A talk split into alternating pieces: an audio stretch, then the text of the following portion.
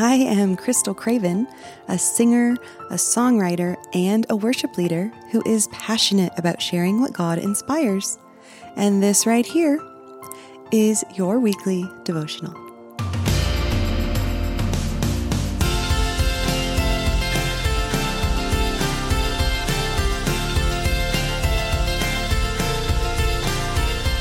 All right, let's jump right in here. And we are going to be reading from Luke 12, verses 35 through 40. And it says, Stay dressed for action and keep your lamps burning, and be like men who are waiting for their master to come home from the wedding feast, so that they may open the door to him at once when he comes and knocks. Blessed are those servants whom the master finds awake when he comes. Truly, I say to you, he will dress himself for service and have them recline at table and he will come and serve them. If he comes in the second watch or in the third and finds them awake, blessed are those servants. But know this that if the master of the house had known at what hour the thief was coming, he would have not left his house to be broken into. You also must be ready, for the Son of Man is coming at an hour you do not expect.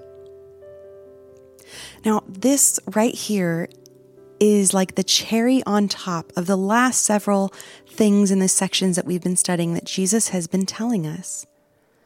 He's been telling us not to live for this physical world, to not be anxious, but to instead seek the kingdom of God.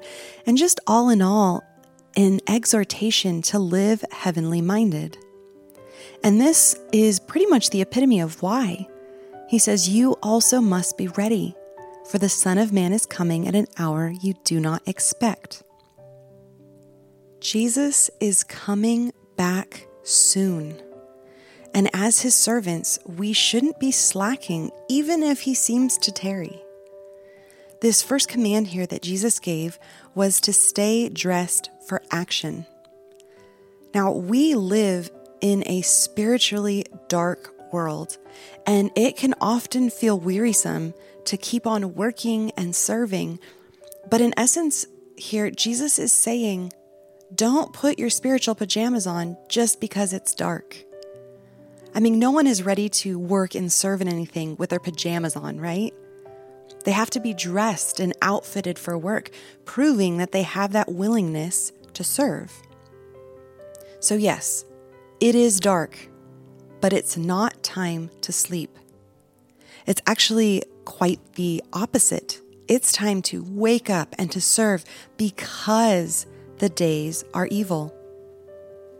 Ephesians 5 13 through 17 says, But when anything is exposed by the light, it becomes visible. For anything that becomes visible is light. Therefore it says, Awake, O sleeper, and arise from the dead, and Christ will shine on you. Look carefully then how you walk not as unwise, but as wise, making the best use of the time, because the days are evil. Therefore, do not be foolish, but understand what the will of the Lord is. So, part of Jesus' command to stay dressed for action was to also keep your lamps burning. Now, God's word is likened to a lamp, as King David wrote in Psalm 119, 105 Your word is a lamp to my feet and a light to my path.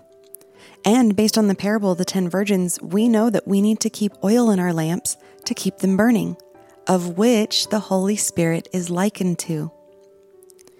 We can be ready and willing to serve, but how can we effectively see and not stumble if we don't have our lamps continuously burning in this dark and evil world? Part of being dressed for action, being willing to serve, is abiding in Jesus and reading his word and meditating on it in order to keep our lamps burning. Now, I want to tell you a little story. So, when my husband goes out of town for work trips, which he does every once in a while, but my girls and I count down the days until he comes back. And on the day he's coming home, um, right around the time that we think he might drive up, we all end up intermittently checking the driveway to see if he's back yet. And then as soon as one of us sees him, we announce it throughout the house, and then everyone comes running to the door to greet him. Now, this is kind of how I imagine this description of the servants who are waiting for their master to come home. As soon as the master knocks, they open the door since they've been serving with this expectation and then checking periodically to see if there's sign of his arrival. Now, God has graciously given us prophecies and signs that his coming is near. But do we live expectantly for his arrival? Are we getting too wrapped up in the service of our King that we aren't looking out for the King himself? We must be ready because we don't know that day or hour that Jesus is coming back. But we can definitely see it based on the signs that it's closer than ever. And that day will come when He takes us home into His eternal kingdom forever but until that day, we keep our eyes up and focused on Him, praying His kingdom come and His will be done as we continue to faithfully serve Him while we wait. And being mindful to meditate on His word and keeping our lamps burning. This week, I, I'm going to leave you with the last two verses of the Bible. So, Revelation 22 verses 20 through 21. And it says, He who testifies to these things says, Surely I am coming soon. Amen. Come, Lord Jesus. The grace of the Lord Jesus be with all. Amen.